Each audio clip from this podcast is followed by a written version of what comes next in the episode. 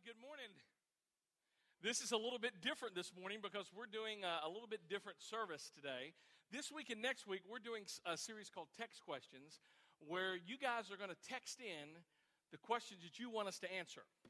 So if you don't text in any questions, this is going to be the shortest service of your life. So please text some of y'all. We had somebody first service said, Amen. I'm like, what are you saying? So, anyway, uh, text, uh, you'll see the number on the screen. Let me introduce uh, you guys uh, to everybody's up here. Ryan Miller, this is Ryan Miller on the far end. Everybody say hello to Ryan. Ryan, Ryan is our family pastor uh, here at One Church, and uh, his expertise goes from babies pretty much all the way to students and college students. So, we don't give him enough to do. Expertise yeah. is a strong word. Expertise, all right. Uh, Josh, this is Josh Woodleaf, and uh, Josh is our worship pastor. And everybody say hello to Josh. All right. all right. This is my wife, Kim. Everybody say hello to Kim. And my name is Chris. So, um, anyway, we're going to want to get started. And uh, we were told first service we got to get quicker. So, we had like tons of questions first service. So, uh, go ahead and let's see what our first question is.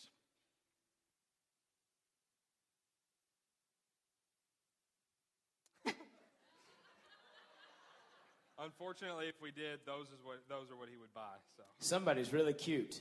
Say it to my face. I, don't, I, don't, know what's happening.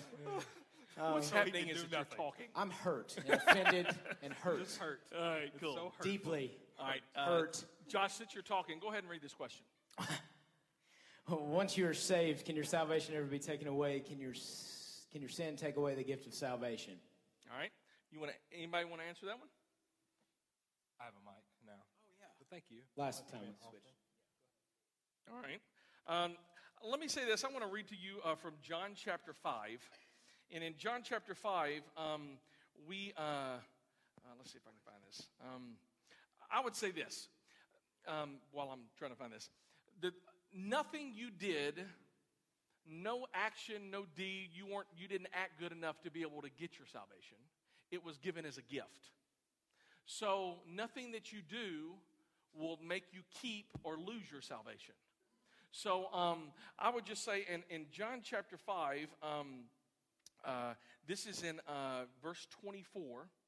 Um, this is not what I. All right. Uh, John chapter 5, verse 24 says this I tell you the truth, whoever hears my word and believes him who sent me has eternal life and will not be condemned he has already crossed over from death to life. That's John chapter 5, verse 24.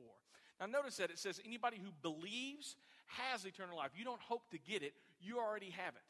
And you've already passed over from death to life. So I would say this, and I, we got this question first service. There's a lot of different people who have a lot of different denominational backgrounds that believe differently than this.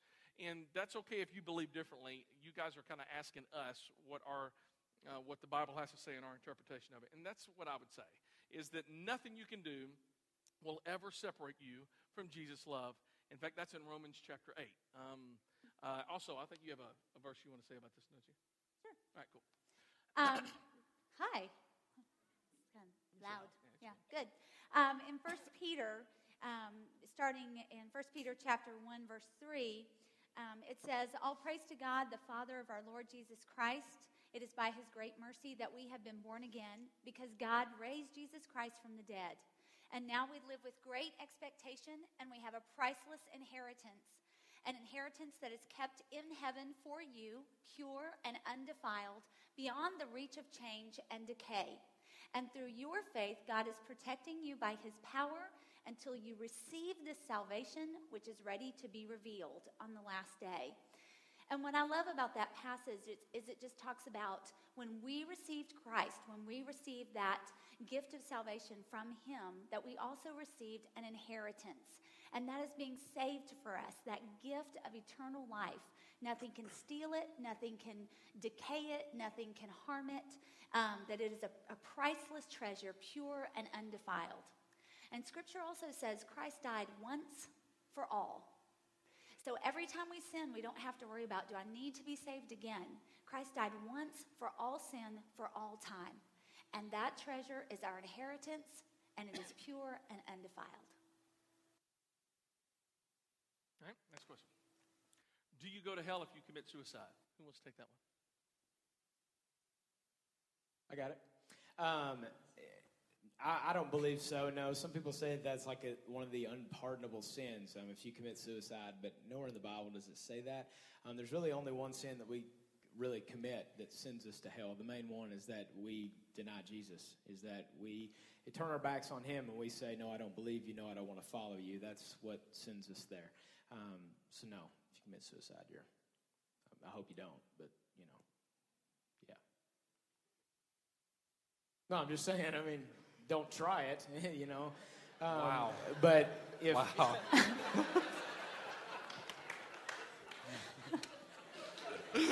but seriously, the answer is no. No, um, it doesn't. So Someone else, please. please. Actually, Josh uh, answered that well. Um, suicide doesn't send you to hell. Absolutely right, Josh. We're good. All right, next question. Oh, that's a great, that's a great question. In fact, we answer this question a lot in our membership class.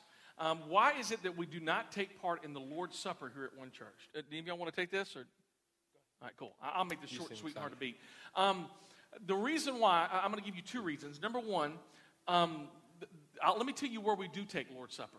It happens in our small groups. In fact, in Acts chapter 2, uh, it says, uh, let me uh, read to you, Acts chapter 2, the very end of the chapter um, says this. Um, they devoted themselves to the apostles' teaching and to fellowship and the breaking bread and of prayer. Verse 43. Everyone was filled with awe and many wonders and signs performed by the apostles. All the believers were together and had everything in common. They sold property and possessions. Every day they, they committed, continued to meet together in the temple courts. They broke, and by the way, they met together in the temple courts. That was like what we're doing. Everybody was like a lot of people here. All right, and then they broke bread in their homes and ate together with glad and sincere hearts. So um, we do, um, the reason why we do Lord's Supper in small groups is because that's where the Bible says it. You know, it's one of the places. There's really not a right or a wrong place to do the Lord's Supper. It can be in here, it can be in small groups. The reason why we don't do it here on Sunday mornings is um, the why we do what we do here at One Church, um, we try uh, to make everything for the guest in mind. So when somebody shows up here at one church, they may not believe the Bible, they may not know Jesus, and they come in, and if we do the Lord's Supper in front of them, then basically what we're telling them is like it, would be like almost somebody coming into your house and you welcome them as a guest and, and then eating in front of them. It would be kind of rude. So, uh, and the Bible is very clear that the only people who should take the Lord's Supper or communion are those people who know Jesus Christ as their personal Lord and Savior. And to be honest with you, we have a lot of people who, are, who show up every Sunday who don't know really anything about the Bible or Jesus. So um, we choose to do our Lord's Supper in our small groups. And this is a quick plug. If you're not in a small group, uh, we have a group link coming up on April 10th that you can get into a small group. But that's where we do communion. Y'all have any things you'd like to add to that? Job. All right, cool. All right. Who wants this one? We know what God has to say about sex before marriage, but what about self gratification? Uh, time's up. See you later. and we're on. well, I think it'd be worse if I'd have been like, Kim, to take this?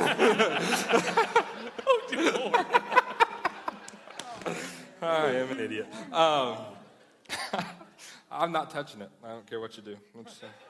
Uh, oh, that was a really bad play on words at the moment, but you, no.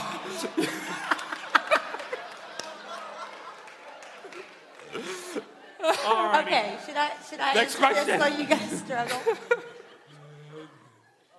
Y- w- y'all are two for two this morning. I don't really know where to go from there. Home. Chris, you can answer this, please. Make it end. I, I would say this. You know, the Bible doesn't say anything about self gratification um, or masturbation. It just doesn't say anything about that. So, um, I, you know, we can't say clear cut that it's wrong or right. Here, I would ask probably ask you a couple of questions. What do you think about when you're doing it? Are you thinking about pure and holy thoughts? Um, are, are- you know, if you're married, and we get this a lot, to be honest, we get this question a lot because of spouses who are deployed. You know, what should I do? Well, the, again, the question I would ask you are you thinking about your spouse? Um, and so that would be a really big thing. If you're not, then the Bible is very, very clear in Matthew chapter 5 that it says um, if a man looks at a woman with lust in his eye, he's already committed adultery in his heart. So um, I would just ask you, what's going on up here? Um, in fact, Craig Groeschel said it like this um, that a lot of times when it comes to sex, it's more, it's more of talking about what happens between the ears than what happens between the legs. So what, what are you thinking about in here? So uh, that would be my question, my, probably my, my major question. So um, are you thinking about your spouse or if you're not married, what are you thinking about? So anyway, anybody else want to talk about that? I believe you did fantastic. All right. Why did God create Satan? Who, who wants to take this one? Josh, you're closest with him. Satan, that is. That's hurtful. I'm hurt, deeply hurt. Anyways, um, I know there's people out there. Um, why did God create Satan? That's a that's a fun question because that's it's fairly deep. Um, there's a lot of thoughts on this, to be honest with you, and the best way I've heard it put. Um, I answered this actually the last time we did a series like this. Um, I heard a quote that said, um, "We wouldn't appreciate the um, we wouldn't appreciate the light if the if there wasn't darkness." Um, you know, God God is known for giving us a choice um, between two things, or between multiple things, and I think you know we see Satan, we see evil, we see sin, and we see um, God, who is just the opposite of that. He's all good. He's he's he is love. He is greatness. I mean, you see all the things that God is, and we have a choice there. Um, we can choose a path or not, you know, choose that path. So, for me, why did He create him? Um, was to give us a choice to love Him back. That's that's just my opinion. Um, I don't really see it anywhere in Scripture, but it kind of plays out. I think you're right on, bro. I mean, He gives us a choice.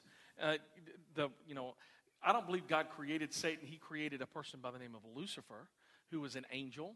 And just like God gives us free will, exactly what Josh is talking about, we have a choice of good and evil. The angels also had a choice between good and evil. And this person, Lucifer, chose evil rather than good, and he became a fallen angel. So, um, you know, God doesn't create bad things, but he does allow us to choose. And Josh is right on on that. So, taters. All right, cool. All right. So, Either, but we're moving on. who wants this one? Can we just get an easy one? Um, why are other religions, religions wrong, and as, as in why Christianity the right religion? Uh, did I read that wrong? Why are other religions wrong, as in the Christianity? Um, I think what that's trying to ask is why is Christianity the right, and why are other ones not? And if I'm wrong about that, then sorry. Um, I'm not real big on talking about religions. Um, I just, just because I don't view what I'm a part of as a religion, I view what I'm a part of as a relationship. Um, and so I think what we have to come to terms with, and what's really hard to process through, is the fact that um, Jesus is the way, the truth, and the light, and nobody comes to the Father except through Him. And uh, that's a really popular verse, and we love to say it, and it means a lot, and sometimes it, you know, gives us butterflies. But there's some trouble to that, too, is that, that you can't come to heaven, you can't come to the Father except through Jesus. You can't go around, you can't go another way. There's not, you know, going to be just a, oh, it's, it's all good at the end, no worries. It's a, you've got to go through Jesus to get to heaven. You have to accept that He died for you, that He paid the price, that He took on your, your nastiness, your dirty, your sin, so that you could be free and so that you could be in relationship with Jesus. And so, I mean, excuse me, relationship with God and the Father. And so you could come to the Father. And so it's, it's really, uh, it's kind of tricky when we start processing through it because it's, we, we really don't want to think about that when it comes to our friends and our family? And what if they don't accept this? What if they don't accept that Jesus is the way, the truth, and the light? What if they don't accept that Jesus is who he says he was and that God did what he says he did? Um, and so it's just, uh, it's, it's kind of one of those things where it's a, it's, it's makes us feel good to say it, but when you really sit back and think about it, we have to go through Jesus. That's what we believe. We believe that God is the one true God and that there's not others and that there's not um, this whole uh, universal thing that's gonna that plays together and we're all going to go to the same place. We believe that we give up our life so that we can be in relationship with Jesus and with the Father and that we're going to be standing in front of him one day. So I, I hope that answers the question. Uh, how did my wife and I glorify God? How did my wife and I glorify God after many miscarriages? How does this tragedy, tragedy glorify Him? Wow. Um, who wants to take this? I'll take it. Um, this is uh, me. and- We, uh, my wife and I experienced a miscarriage uh, several years ago, and um, I think um, one of the hardest things to ever process through for me was why I lost a child. Um, and I remember thinking, I remember being angry with God and just asking just tough questions and, and just struggling through uh, how does this work together? How can this be for the good? And um, I remember sitting. It was I was it was when I was still visiting one church. I wasn't on staff yet, and I remember we were singing. We were singing, and remember we were singing "Glory to God." Uh, glory to God. And, and I remember I literally having to make myself just take a moment and worship because I didn't want to. Like I was, I was angry and I was mad and I didn't understand and it wasn't something I wanted to do. But a lot of times we make following God about feelings and, and about how we feel at the moment, but it's a choice to be in relationship with Jesus. It's a choice to be in relationship with God. And there's those times when it's so hard and you just can't understand it that you have to really decide, okay, in this moment, God, I know you are who you say you are. This wasn't just an event where I felt good and I chose to follow you. We're in relationship. I know you are who you say you are. And so in this moment, even when it hurts, even when I don't want to, I'm going to choose to worship you. Even in these times when I don't think I can and I don't want to do anymore, I'm going to choose you. And when I get knocked down, when, when life circumstances come, when something as tragic as this comes and it knocks me down, I'm going to stand back up and I'm going to choose you. And I think that, you know, you just can't, because you don't know what God's going to do and you don't know what's going to come through that. And we lost the, we, you know, we lost that baby and we lost it several years ago on my birthday was when we found out. And then we just had another child. And two years later, two years apart from that, on my birthday, I went home with my new baby girl. And you know, God just does things that, you know, you just don't know how it's going to come back around. And you don't know how it's going to come back full to play, but you just have to trust that God is who He says He is. He's going to take care of you, He's going to love you, and that He's going to bring things full circle. Coming home with my new baby didn't make losing that, that other one any easier, but it sure showed me how God is a God of mercy and God is a God of grace, and He gives far beyond what we deserve. Chris and I also um, have been through this experience, and from a, a lady's point of view, um, you know, I think there's a lot of emotion and questions that come with that. Um, just from the physical aspect of why didn't my body do what it was supposed to do, and um, you know, especially if you have had other children before, um, there's just that question of you know why didn't this happen? Um, there's that excitement there. There's that um, that thankfulness there. And, you know, for me, um, I think the Lord just kind of took me on a journey of, I want you to know me in a new way through this. I have proven myself faithful to you in many other ways. I've given you many other blessings. And just because this one blessing is not one that you won't, that you won't receive this at this time, don't think that I don't love you. Don't think that I've forgotten you. Don't think that I, that I don't have anything left for you. And um, I was reading a book that just talked about so many times people will say that a child has been lost. And this book said, the, the author of the book said, My child isn't lost. I know exactly where my child is. And my child is in heaven. And that just brought me so much comfort at that time because I thought, you know, that is the character of God. There is nothing that is beyond him, and there's not one experience that comes into our lives that he doesn't know about beforehand. And so it wasn't like this was a surprise to him. It wasn't something that we necessarily, of course, we didn't anticipate that. That wasn't a road that we were expecting to walk. But God showed himself faithful to us. We went on to have two more children. And, um, you know, just as Ryan said, um, you know, he restores. And his love and his compassion are great for us. And if he is wanting to take us on that journey to know and understand him more in that way, I learned that. And I think Chris learned that. You guys probably learned that. And so in the end, I know him in a way that I did not know him before. Uh, would God save a bad Christian and not a disciplined and well valued atheist? Wha- So why would God save a bad Christian and not a disciplined and well valued atheist? Oh, I get it. Okay. Anybody want to hit this one? All right. Um, well, I would say this. Um, th- there's some, the, the thing I don't like about this question is it's assuming that some people are bad and some people are good. The Bible very clearly teaches that all everybody's bad.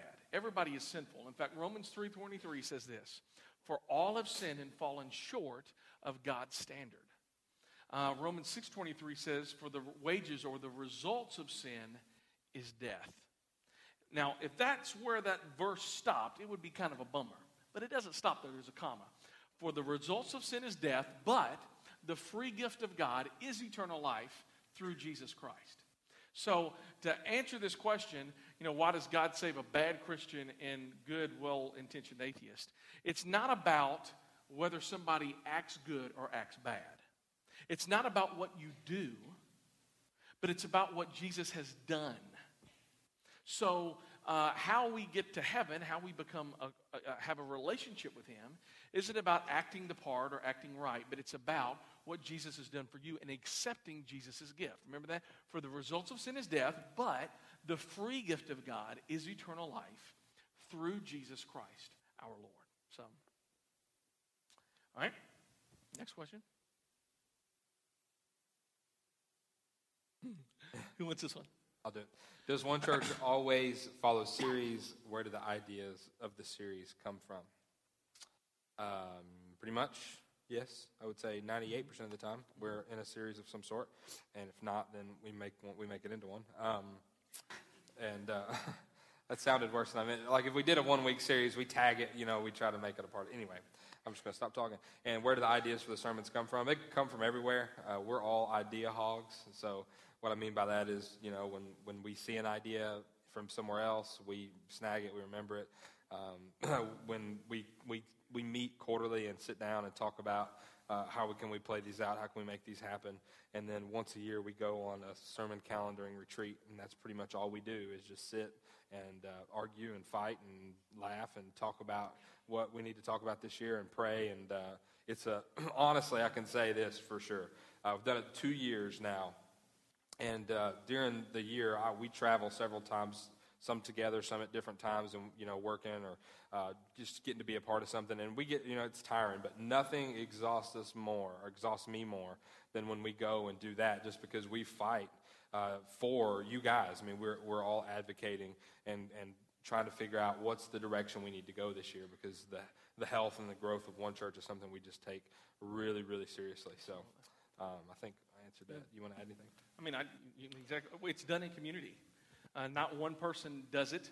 Uh, all three of us um, will sit down. Actually, four of us, and uh, a lot of times, what we'll do is we'll ask small group leaders, "Hey, what are you? What is your group struggling with?" And then, uh, if they're struggling with a certain thing, sometimes we will respond that way, and we'll say, "Hey, why don't we put something on the calendar for next year?" So it's a great question, very good question. So. Is it important to study a certain version of the Bible? No. Next question. No. Uh, uh, uh, is there a certain version that could not be the true Word of God? Um, that's actually a really good question. Um, you know, nowhere in the Bible does it say, Thou shalt read the King James. All right? So I don't think there's one, um, one version better than the other. Uh, there are a lot of different versions out there. And the thing I would ask two things. Number one, which one do you connect with better? Because there's sometimes, again, you know, I, when I read like a, the King James or another version, um, I, I just I don't understand it that well. So I guess you need to find one that you can understand. We primarily do the living, the New Living Translation here, and you can pick up free Bibles from that. But I study the New American Standard Version. There's the NIV. Uh, if you have the YouVersion on your phone, you can see all kinds of great versions on there. So I mean, I would just pick one of those. And the biggest thing is not is just reading it read it, read it, read it. That's a huge one. So, anyway. Anybody else? next, next question. Why should we pray for things to happen if God's will is going to be done anyway? Good question. Good question. I think a lot of yeah, times as believers, we can spend a lot of time saying, I just want to know what God's will is. I just want to know what God wants me to do. How am I supposed to discern if I'm supposed to do this or this or if this is the right way? And um, I shared this verse in the first service, but I just think it's, it really applies well here as well. In Matthew chapter 7, verse 7, it says, Keep on asking, and you will receive what you ask for. Keep on seeking, and you will find. Keep on knocking, and the door will be opened. For everyone who asks receives, everyone who seeks finds, and everyone who knocks, the door will be opened. Now, part of this verse is talking about when we come into relationship with Christ, that basically um, he's kind of knocking on the door of our heart and he's saying, Will you begin a relationship with me? Um, and that he wants to, to enter into our lives and, and have us grow in him and have us have our lives reflect him. But the first part of that verse where it talks about if you have questions, keep on asking. If there are things that you're looking for, keep on seeking.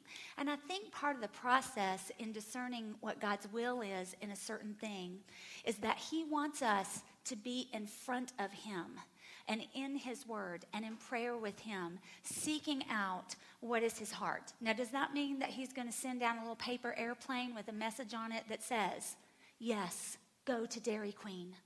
Uh, no. He will. Oh, oh, okay. He has for Ryan. I was going to say, evidently.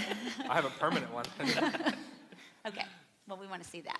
Anyway, um, but um, but in the process of getting on our faces before God and digging into the Word, once again, He does something in us so that even if we don't get an answer that says, yes, you should take this job, or yes, you should move here, or this is absolutely the person you should marry, what it does do is it causes us to learn more about the heart of God and the character of God. So that when his answer does come, we are ready to receive that. And so, you know, maybe we thought, oh, well, this is a job that I was really supposed to take, and we step out to take it, and that ends up being a closed door. And we're like, well, I thought that was God's will.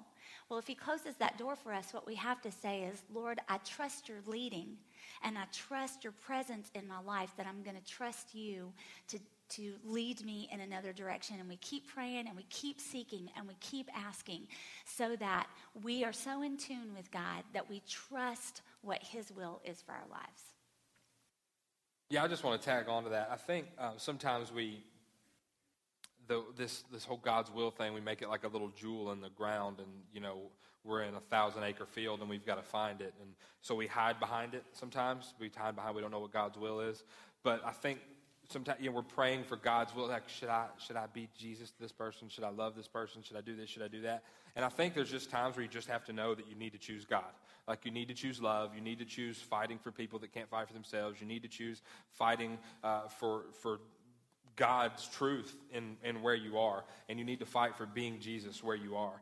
Um, and I think sometimes we get wrapped up in that. I, I can look over my life and I can think, God opens doors and God shuts them. And, and she said that perfectly. And when I look back on it, I can think of times where I made a decision maybe I shouldn't have made, and God tried to close that door and I kept walking through because it was about me and not about him. And so I think if you just see an open door, just walk through it and then uh, trust and, and, be sensitive to understanding when God shuts those doors and when God's trying to tell you, you know what, this just didn't working out. But when it comes to stuff like being Jesus and loving the people around you and being uh, Jesus in your community, that's not something you need to pray about. That's just that's something true. that if you've engaged in a relationship with Jesus, you need. That's true. That's exactly right. I, I, I know two instances in the Bible where God was going to do something – but because somebody prayed, he did something else. In Exodus chapter 34, uh, Moses prayed on behalf of the Israelites, and God did something different. Um, and, um, and I'm reading through the, have just got finished reading through the Old Testament. And Hezekiah, Hezekiah was a king of Israel, and um, he, uh, God basically told him, hey, listen, you're going to die uh, you got a sickness, you get ready to kill over, get your will done, you know, basically. And he prayed to God, and God gave him 15 more years. So I would say this God's, uh, what he wants to be done, it's going to happen. But um, I think there are some, he gives us some latitude there where he says, listen, if you earnestly seek, if you earnestly knock, um, then I may do something differently here. But still, his overarching will will be done. So I think both of y'all answered that really good. Next question. What's up? Uh, what's wrong with drinking? Is, the script, is there scriptures in the Bible that states why we should not drink? The Bible talks about wine. Anybody wants to get that one? Get this one? Yeah, I'll take it. I was going to suggest you. So. Shut up. um, now, you know, this is one of those hot topics. Um, it, it, it doesn't say in the Bible you shouldn't drink. Um, it says it talks a lot about drunkenness um, and self control, um, but it doesn't say you shouldn't drink. Now we got to use some common sense when we approach this passage. If if you're an alcoholic and you haven't had a drink in three years, don't go to a bar. You know, um, and that's kind of a flippant way of saying, but just use your brain. Um, if you know you've had too many, stop. Um, you know, if you have an issue with self control, drinking something that's going to make you out of control, it's probably not your best bet. Um, but you know, the Bible it, it, talks about being drunk, but you know, being self-controlled. But that's that's really walk up and you were speaking to that person in a way that you would not want them to hear, then it's not correct. I don't care if it's online, in person, on the phone, through a letter, whatever it is. Flee because God intends for our marriages to be honoring to Him, and He intends for us to live in purity and unity with the spouse that we are in covenant with, with our spouse and with Him. Run away.